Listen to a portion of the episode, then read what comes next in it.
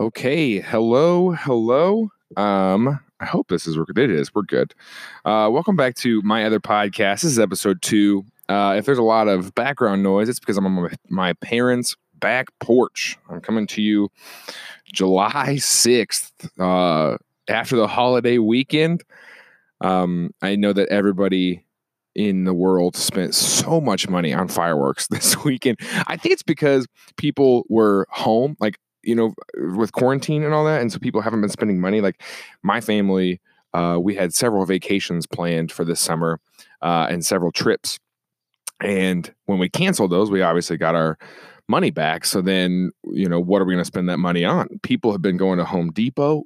People have been redoing their entire backyards. So um, I am home uh, for Fourth of July and on my parents' back porch um, and I just wanted to, you know, record another episode because I've got the time and the I've just been, you know, thinking a lot. So that's what this is. Um, there's no real format to this. There's no I I don't really even have notes. So um, if I ramble, we're just going to go with it.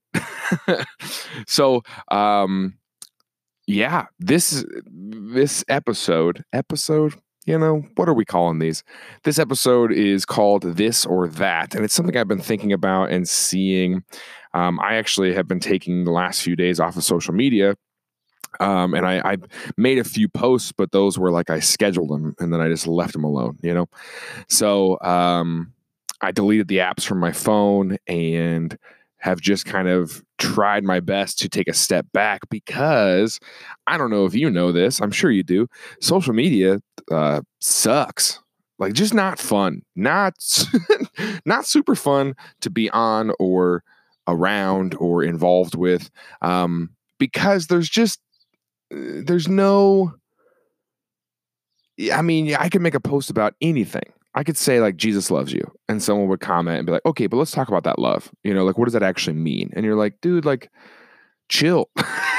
so, I have I have actually been taking a step back, and and this is one of the reasons uh, that I have uh, is is what I'm going to talk about today. This or that. This, um, I've been seeing an increase in the words. I guess there's actually a way to look it up, right? To look up how many you know times this these words have been used in articles or whatever but uh, i've been seeing a lot of the word divisive. Uh, i've been seeing a lot of the word divided um, and polarization. Polarization is such a, a, a hot word right now.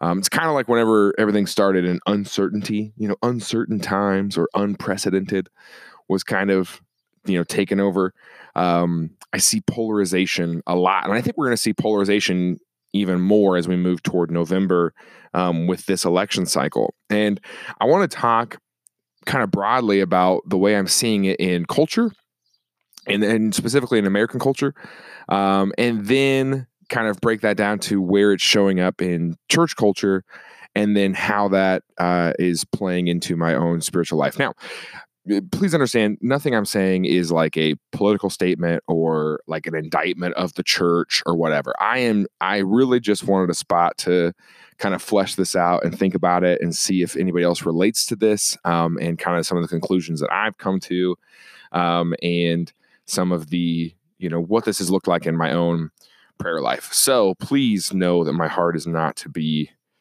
polarizing. The worst the worst. All right.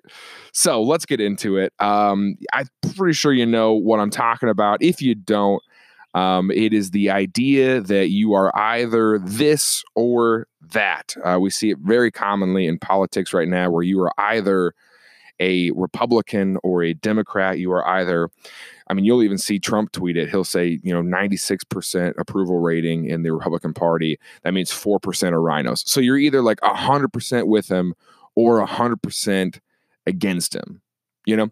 Uh, and then you'll see this you know with you're either um, 100% behind the police or you are for dismantling and getting rid of all uh, law and order right? There, there's the, the the extremes that people want to push to and you can't express any kind of idea right? Like if you if you if you post it on social media right now, or even brought up in conversation at family dinners, sometimes you're like, man, I just really love oranges. I just love, and they're like, oh, really? So you just hate all other fruits? Really? You think we should just get away from all other fruits and only sell oranges? And you're like, I didn't, I didn't say that, but that's that's what is happening you know uh and i mean you'll see it with um you're either pro gun or you are just you're wanting to take all the guns away. You're wanting to come and be a government that just yeah, and it's just like there's so much. There's extreme versus extreme, and and then that creeps into church culture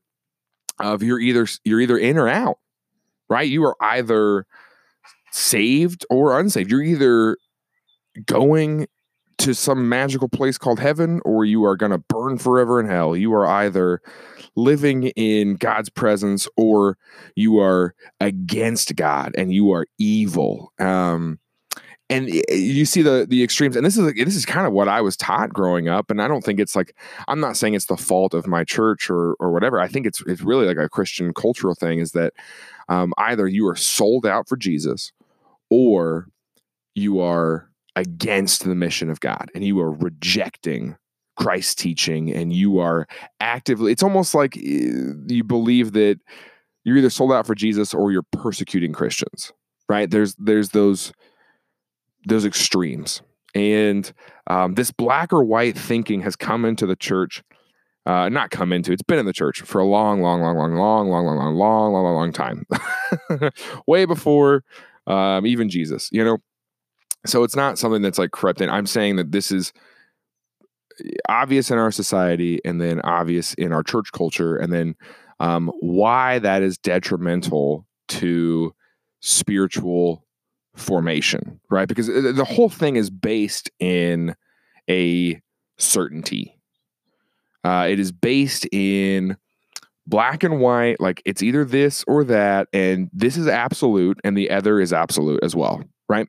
So it's this desire, and it's a human desire. It's like a psychological need for certainty. It's the reason that our brains try to identify patterns. Like if you, um, your brain is constantly taking in stimuli, like millions of stimuli.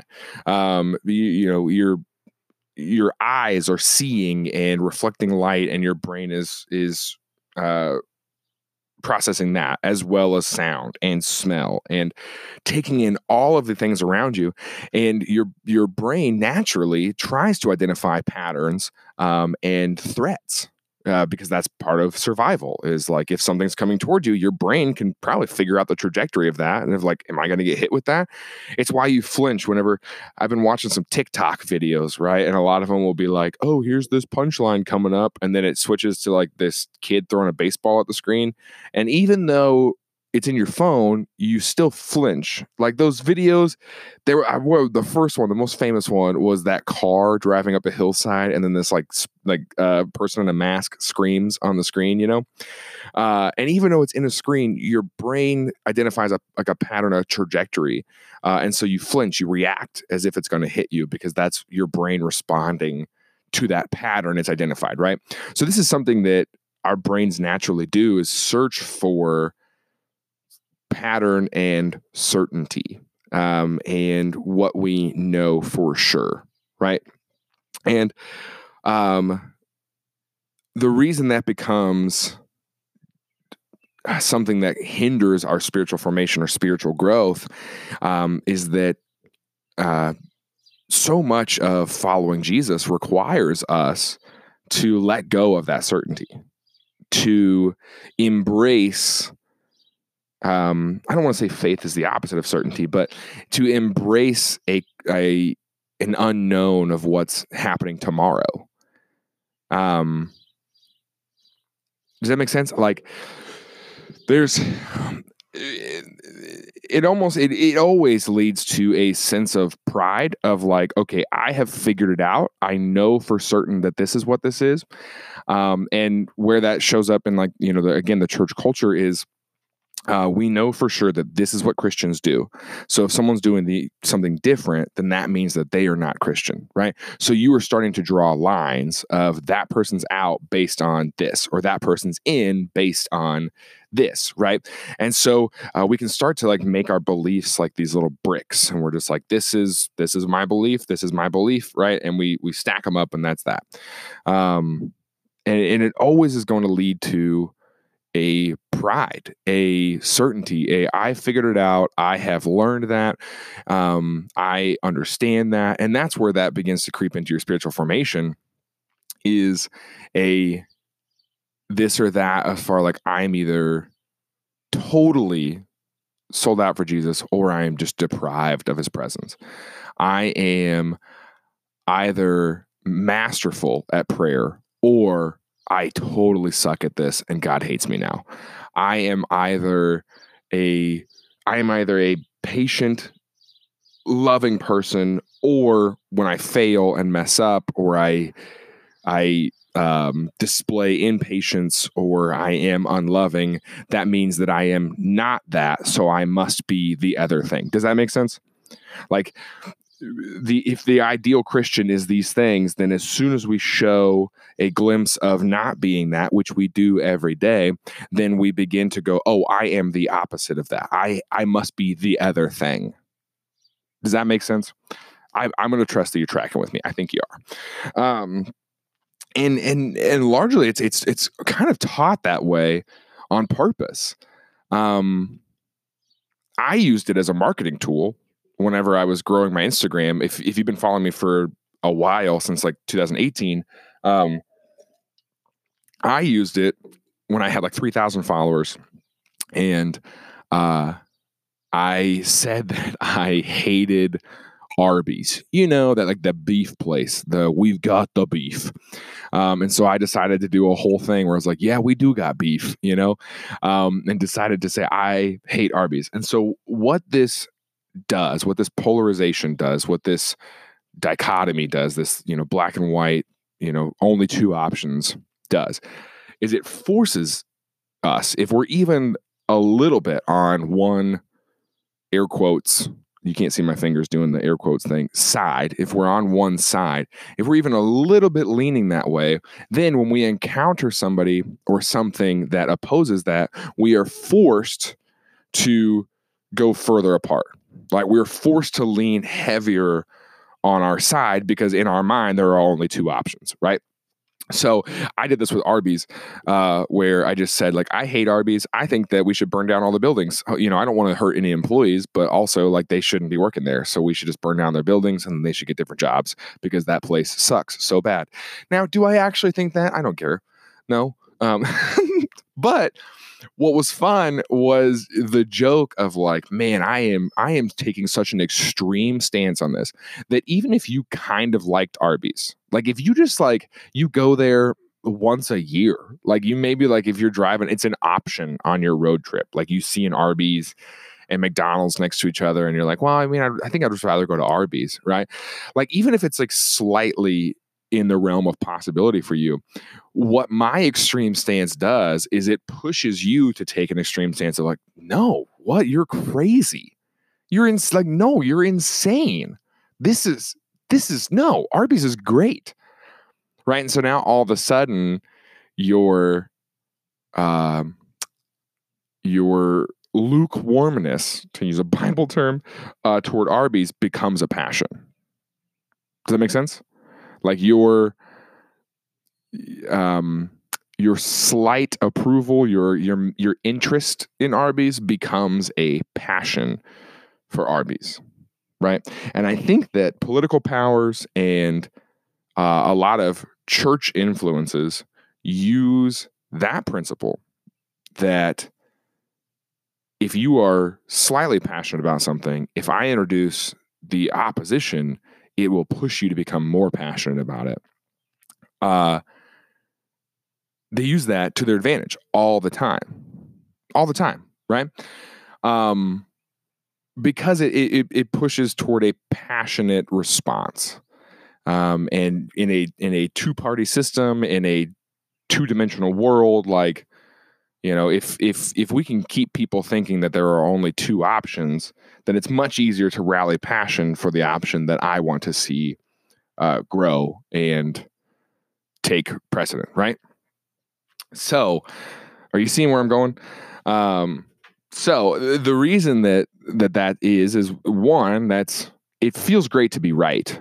Um, you know, like I said, the brain's response to feeling certain is definitely a, a human desire, right? It feels great to be right um, and to be certain and to know because being uncertain is anxiety. Being uncertain feels chaotic. Being uncertain feels out of order. Now, the reason, now, uh, not the reason, but one of the things that that comes from that is, um, in spiritual formation is we associate God with order, right? So then uncertainty we associate with disorder. Therefore, we go, oh, well, that can't coexist. Then if I'm following Jesus, I have to be certain about everything in every detail because my chaotic and disordered, uh, you know, thoughts or beliefs would be incongruent with uh, following Jesus. And that pushes us to like take stances and to figure stuff out. Does that make sense? So, um, and I'm just, I'm kind of honestly just thinking this out right now. So I might contradict myself. I'm trying to figure that out right now. But we're just flowing. We're going.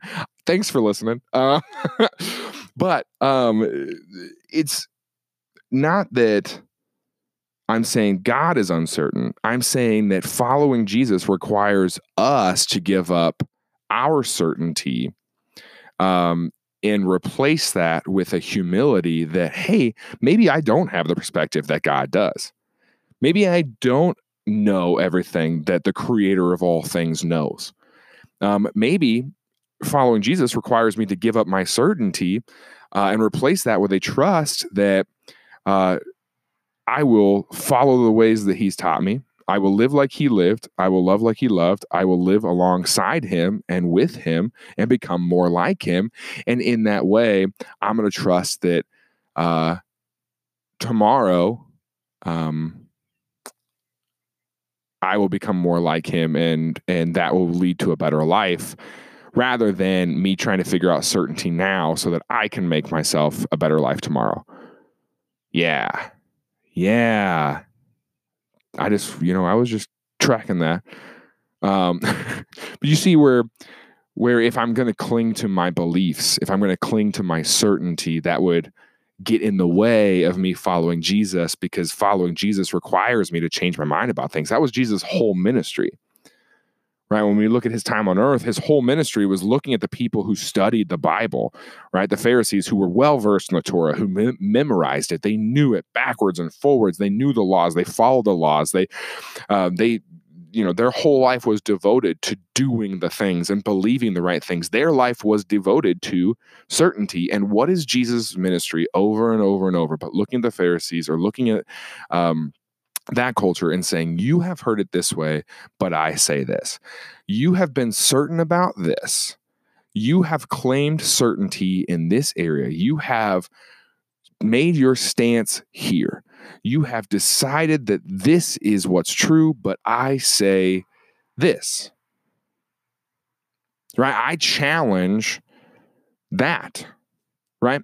So even though certainty feels good, it becomes detrimental to our faith because uh, we can begin to um, idolize belief, knowledge, information, right? Like uh, facts is a word that is thrown around so much right now.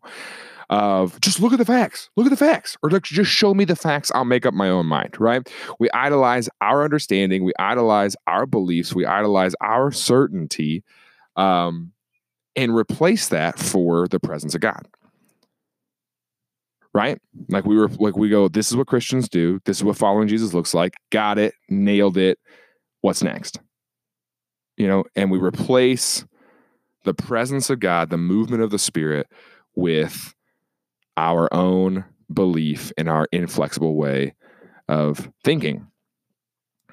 Right? And and and it's so interesting to me too because it doesn't work with evangelism. It doesn't work with um with getting other people because because I mean then it becomes about getting other people to your side, right? It becomes about convincing, you know, rather than a move of the spirit, rather than compassion, rather than um, conviction. Becomes about convincing over conviction. Come on, let's go to church. It becomes about being right over uh, becoming righteous through Jesus.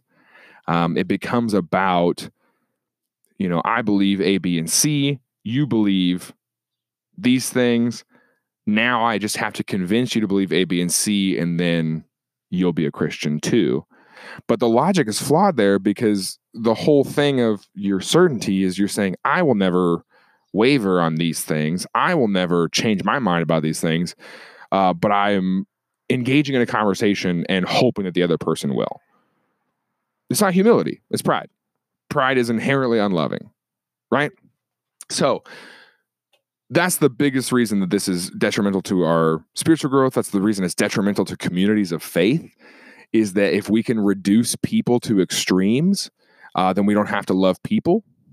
Does that make sense? Like we don't have to like, I don't have to get to know you or understand you better, or because like I've already categorized that. Like I already understand your belief. Like I get it. Okay, you're extreme. And it's like, well, that person really wasn't. but you're you're sure leaning into it, aren't you? You know? But the reason that that one of the things that that I keep saying the reason I'm I'm it's like my um, you know, it's like if I said like a lot, the reason it's not, you know, I'll work on that. So, um, another way that that creeps into church culture is that it's so much easier to teach. Um, which this is going to be a whole nother episode as well. It's easier to teach an extreme than it is to have a nuanced conversation, especially from a platform, especially if you're trying to communicate to the masses. Yeah, like if you're trying to communicate to a thousand people on a weekend or like, you know, thousands of people online you're trying to you're trying to paint with a broad stroke because you're trying to make it um, relevant to so many people. I do this. I'm not saying like you know i'm not oh there's a gigantic bug. All right. Whew, i'm fine. Wow. That's a that's huge. Sorry. Um but you, you're trying to paint with a broad stroke because you're trying to make it relevant to most people. So you act, you then resort to extremes because that's easier than a nuanced conversation. So it's easier to tell as a youth pastor, it's easier to tell students, you know, sex is evil and bad until you're married, right? Than it is to talk about what that looks like in relationship and especially when you're, when you're you can do that over coffee with one person. You can have a more nuanced conversation but it's hard to do that from a platform. And because most of our church community uh, and our church uh, interactions are platform based then we do get reduced to extremes. Yeah so it's easier to teach that way, and it's also easier to follow. It's e- it's easier if I just go, okay, I can demonize these things or I can vilify these people. So if I just don't hang out with people who do this, then I can become more righteous. Does that make sense? Do you see how that how that permeates and that that that leaks into you know um blocking you from following Jesus? Do you see how that uh taints your theology? So uh, it's easier to follow. It's always going to lead to pride. Your life becomes about convincing other people, and you're reduced to what you believe rather than the fruit of the Spirit in your life. You're reduced to, it's almost like, um, it's kind of like if your Instagram bio, you just put like, here's the things I believe, you know, or like every post you make on social media or every interaction you have with a person, you just talk about like, I believe these things. And I'm like, okay. but that doesn't speak to that's that misses out on character. That misses out on who you are. That misses out on, you know, it, it'd be like if if you asked me what my brother was like, and I was like, well, he's got brown hair, he's got a bigger nose than me because we have different dads. Uh, he is, you know, 20 he's not 20 yet. He's 19 years old.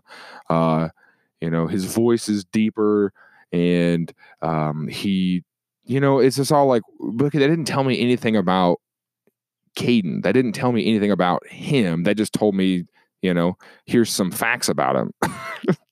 you know, and I think that that's we get reduced to like, here's what I believe, here's what I know, um, rather than here's what here's who I'm becoming in Jesus. Does that make sense? I hope that makes sense. It makes sense to me. I'm trying to make that make sense in my words. So when we're reduced to our belief, then it becomes, we can really start to think, okay, well, you know, my salvation depends on being certain about these beliefs. Oh, that's another thing. Oh, let's dive into that real quick. We got a few more minutes here. My my relationship with Jesus then depends on me maintaining that certainty. Right? Which means that I'm not allowed to doubt or question. And then I'm also not allowed to be in conversation with people who doubt or question right? Because if we're if we're living in those extremes, we're living in that polarized kind of um, view of things. Then if I'm certain about this, then I can't ever question it, doubt it, or look at it differently because then I risk losing my relationship with Jesus because my relationship with Jesus is based on my belief. Oh, come on right? So we're not we're not able to change our minds. It's like I'm not able to eat Arby's anymore. I can never pull into an Arby's, even if I just want to, like, you know, no one can ever find out that I try Arby's because, like, I'll get gift cards still, and people are like, oh, oh, here's a five dollar gift card to Arby's. You know, hope you don't spend it, you know, because it's like a joke. But I've dug my heels so far in on one issue that I can never ever allow myself to question it or to think differently or change my mind on it because my identity is wrapped up in being the person who hates Arby's. My identity is wrapped up in being being the person who believes these things and uh, stands and takes a stand, you know, the person who argues those things. Now I can never, ever allow myself to look at it differently or allow the Spirit of God to change my mind on it. I'm blocking. It's, do you see the pride there? It's when I'm coming to the presence of God and saying, God, I submit myself to you except for that belief. God, would you open my eyes to what you have for me, except in, in regards to that? Because I've already decided what I believe about that. I've already walked that path. I've already made my decision. I know better now. Yeah. And I get stuck in that.